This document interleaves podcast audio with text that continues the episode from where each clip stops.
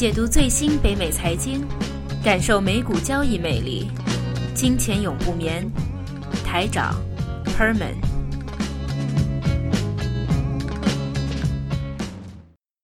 45 minutes, maybe an hour ago, we started to see the NASDAQ Biotech Index take a hit, and that's right around the same time. Look, they're down 2.6% now, the IBB.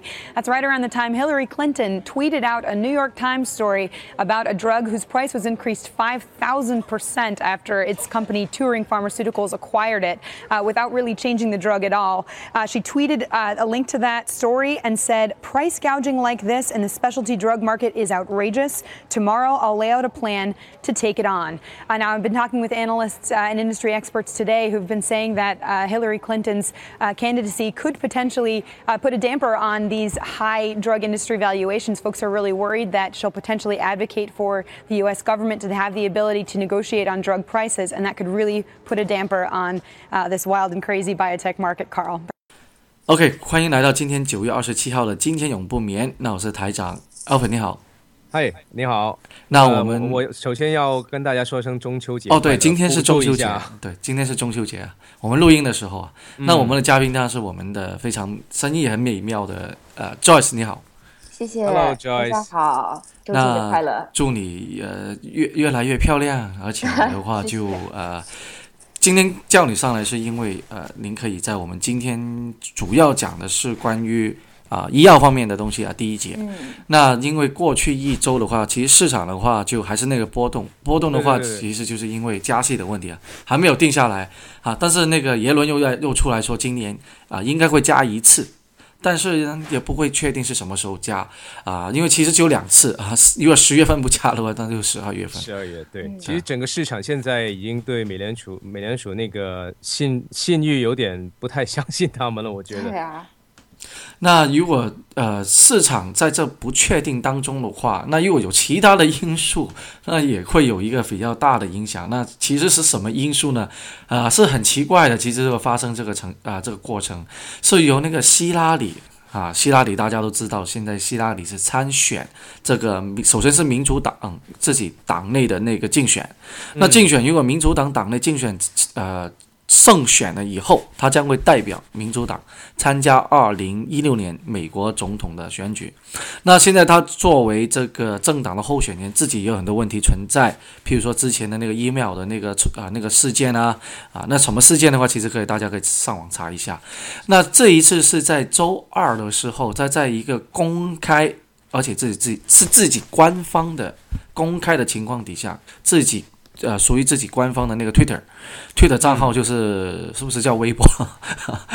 老外是不是中文是不是翻译应该也叫微博微博？对啊对对对对，反正在 Twitter 上面的话，就推了一个说，他觉得很多的医药方面是严重的价格是偏高啊。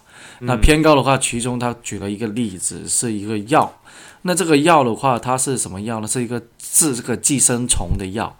那治这个寄生虫的药，其实它在啊、没有涨价之前，其实才十三块美金一、一一个片啊，对吧？是读一片啊，我们还读一颗，对吧？或者一粒啊，除了怎么就一个个体就吃一粒 是十三块，对，就是一粒，但是涨价以后是 七百五十块，对，那它涨价的确是是有点过分，但是我觉得首先大家就市场，我的觉得我觉得反应有点过度，或者是市场已经比较是处于一个很脆弱的状态吧。这样这样子说吧，我个人感觉，首先希拉里能不能在党内胜出，我觉得都要打一个很大的问号。就这哦方面，我觉得反正我个人就不会对他的言论就怎么说，就反应太大了。那如果是党内的话，我个人觉得是应该没有什么对手了吧，在他的不是啊，他他去年呃，他上一届选的时候也是在党内的时候就输了嘛，然后呃这一届好像有一个很强的对手，我我我忘记名字了，但是呃他的形势也不算就肯定赢出来吧。嗯好。政啊，讲到大选的话，肯定下一节要抓那个赫本出来，哈哈哈，赫本会比较更加在啊、政治方面会比呃比较熟悉一点点，但啊、无论怎么样，他现在啊、说出了这一个呃，说要对医药方面重新的监管，或者有什么样的一些策略，其实对整个大盘的影响是很大的，特别是在生物化学或者在医药类方面，啊，有个非常大的呃一个跌幅。那这个跌幅的话，啊，特别是一些大的药厂，像 Pfizer 啊，啊，还有一些生物化学类型的公司，也是影响的比较多。但是我还是想要问问 Joyce 关于这一个药物的问题。首先，我们先。从价格来说来分析一下啊，它从十三块多一直涨到七百五十块。其实呃，很多的传媒有采访那一个呃。做这个行动的这一个人，其实他很年轻啊，对，他非常年轻。其实他是一个算不算是啊一个 private equity 私募形式，他把这个东西买掉买断了。是他算是他完全是一个投行出身，私募形式买断这个公司的人。嗯，然后这个年轻人的话，就 CNBC 有采访他说，你会不会因为现在有传媒的压力、大众的压力，你会考虑？把这一个的价格重新调整一下，他说不会，还会坚持他现在七百五十块。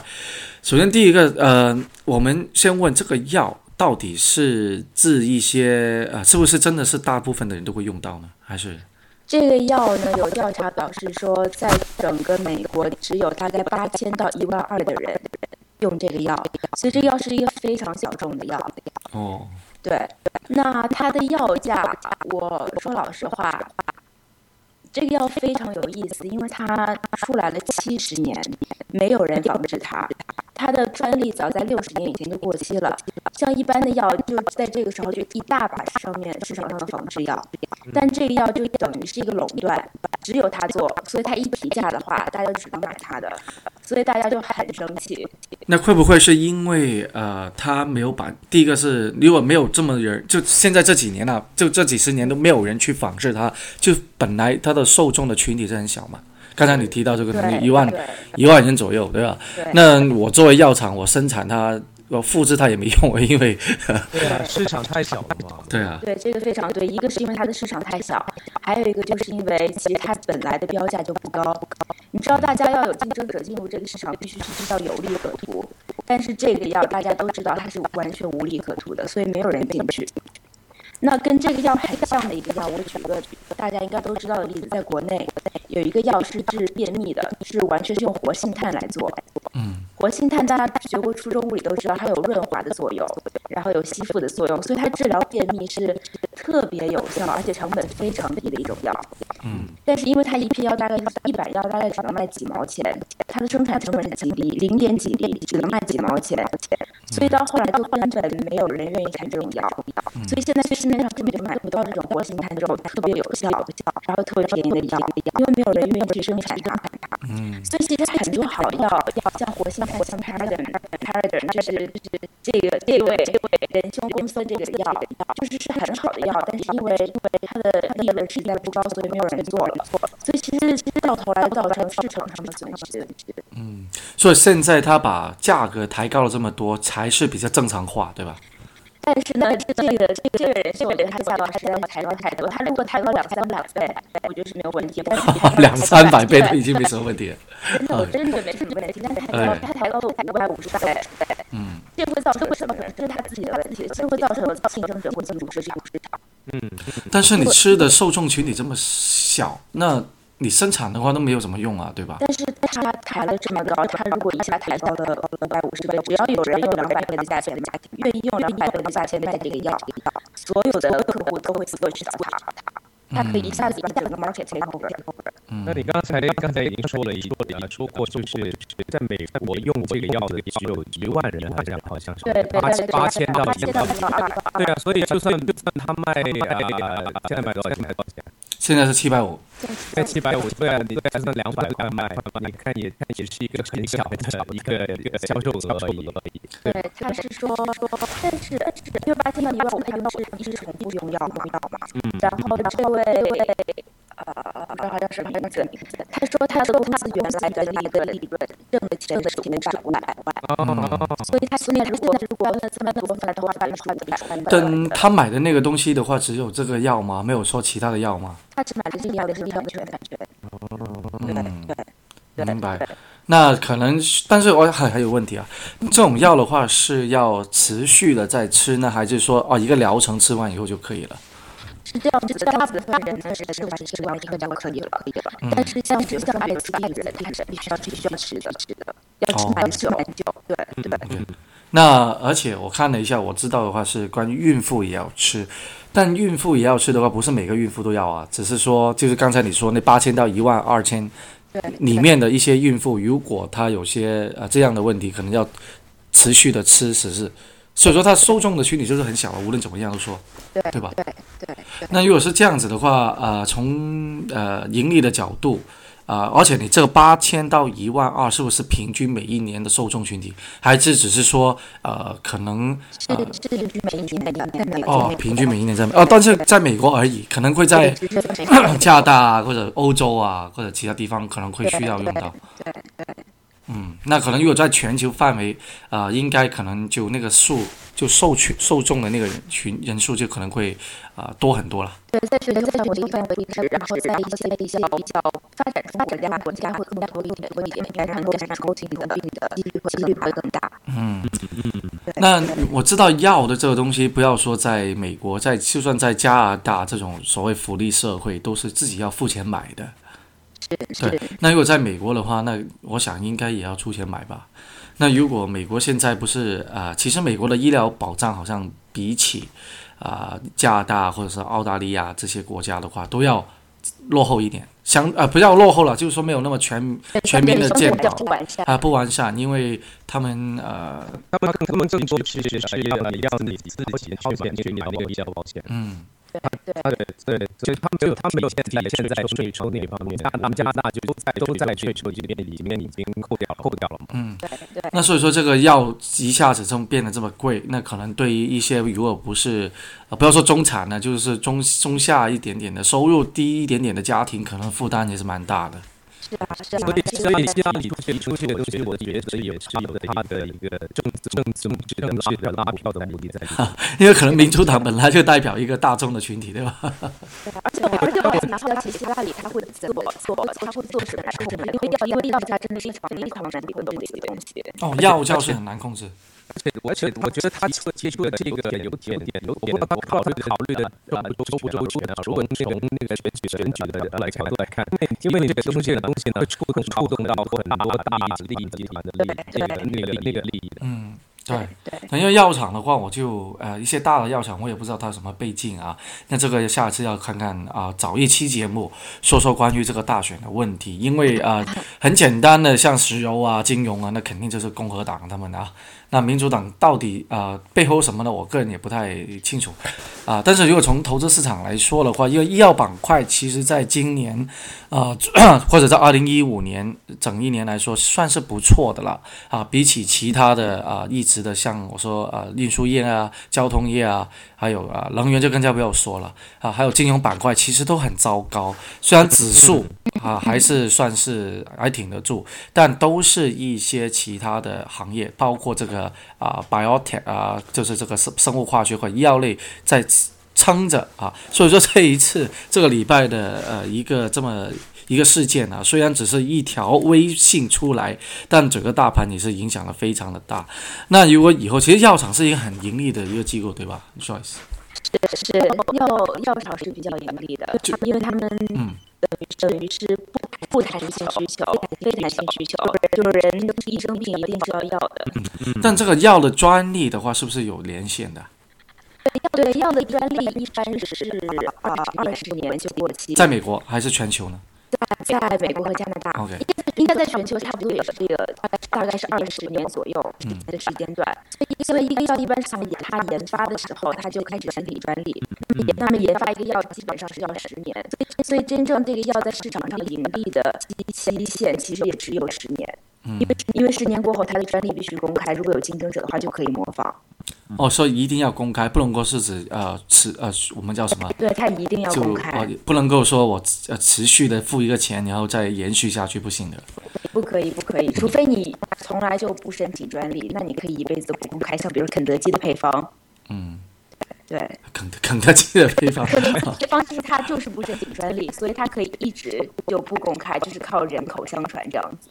啊，对，OK，那可可口可乐都是吧？应该。可口可乐也是，应该也是。嗯，明白。对，那些是一代传一代。那说回啊，医药市场在投资市场这这个这个角度呢，其实，在过去几年都是啊，美股在算是美股一个比较强劲的板块，就像其实就像以前的那个 IT IT 板板块那样。但是就很多人就其实今年很多人都在说啊，会不会有出现就是 IT 泡沫爆破的那一个可能性呢？我所以我觉得这一次呢，有点就借一点点的消息来来稍微调整一下的那个意味在里面。嗯，对，呃，去年应该说是今年初的时候，耶伦其实耶伦有写一个一百页纸的报告，然后在报告里面他就说他觉得 IT 和医药。板块的价值有点高，嗯嗯，对，所以当时其实医药板块也只降了百分之一点多，完全没有这次希拉里的这个影响大。嗯，因为药厂的话成分啊，又从板块成分，我们叫 healthcare 了，就是啊，healthcare 就是呃生。生物化学啊，包括这个医疗系统这些东西的话，其实，在零八年金融海啸以后，因为大家都知道，零八年金融海啸对于金融板块的打击是非常的大。那所以金融板块在整个，譬如说 S M P 五百指数里面的成分，已经慢慢的缩小，哈，变小。那取而代之的话，是就是 I T 还有 Healthcare。上升，所以传统的行业啊，包括这一周其实有一家公司是非常的惨淡，那个是什么呢？就是 Caterpillar 哈，Caterpillar 这个这个公司。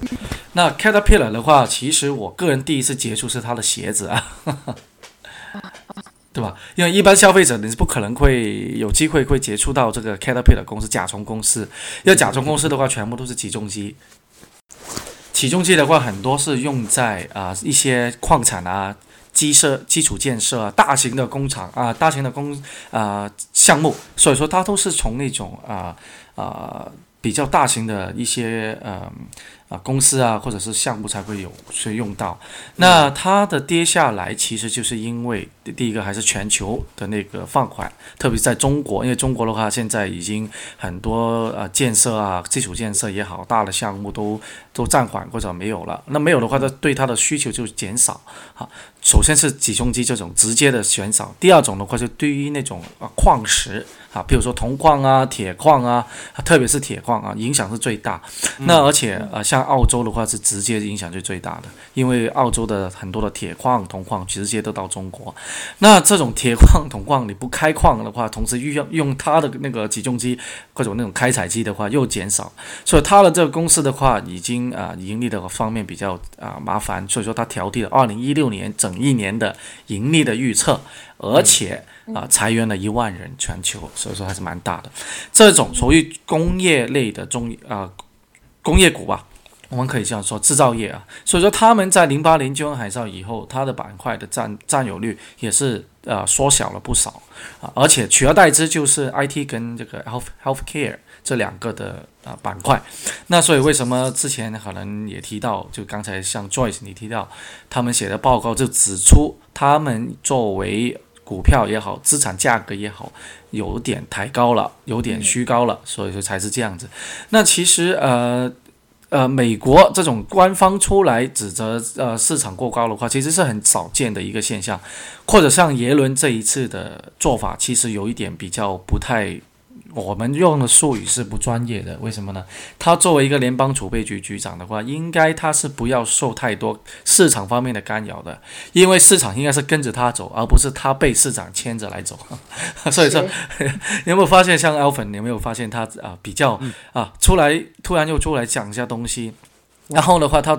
啊，不，就算自己不出来的话，啊，一些副的联邦储备局局长也会出来说东西，啊，所以说给市场的话，其实你越出来出来做，越出来澄清一些东西的话，就其实就把整个市场更混乱了。其实他他上任以来，大家都觉得他他他的作风就首先就非常的鸽派嘛，然后就是有很多就大妈的行为，就是就是他他他会啊唠唠叨叨的说很多就。呃，去安抚这个，又安抚那个，那那种感觉了，反正就是，然后就市场就市场就变得越来越的不不信任他们说的东西，然后变得就就那个确定性就越来越越厉害这样子，所以就市场经经历了上一次就上上几个星期的那个啊、大跌以后，现在是大家神经都绷得很紧，所以我我才刚刚说就医药板块、生物医药板块就借一点点的消息就就做一个相对比较呃中度的调整，就是这个原因。明白。对，好，那 Joyce 也想问啊、请问一下你啊，在呃，如果作为这种呃药医药的上啊、上市啊 IPO 啊之类，在美国上市是不是追医药方面这种股票或者是医药的公司来说是最好的融资途径呢？呃，的确是这样子的。在美国，医药公司的上市啊、融资啊，或者是并购，他们的估值涨得非常快。嗯，就今年啊、今年的普华永道给出来的美国的第一个季度的报告，今年的第一个季度比去年第一个季度的这些上市估值，同期增长了百分之六十六，哇，这么多啊！非常厉害。它的它的交易量、成交量只增长了百分之四，但是估值增长了百分之六十六。嗯所以说耶伦他出了一个一百多页的报告，说他觉得这个板块可能有一些小的泡沫，其实是有道理的。嗯明白。对，我觉得他是更多的是想去降一下温，因为过去好几年的时间内，这个板块实在是涨得很厉害。因为什么呢？呃呃，首先是奥巴马的那个那个他的呃 healthcare 的政策，就大家炒作这个这个概念。然后呢，就是其实大家也看到全球人口老啊、结构的老化这个问题，大家就顺着想下去就很明白，老人越来越多，意味着就病越来越多，用的药也越来越多。其实这个宏观的大环境决定了这个产业未来肯定非常光明的，所以大家都都在炒这个预期，就变得过去几年就升得很厉害。他们其实出来也是想小小轻轻的砸一下盘而已，我觉得。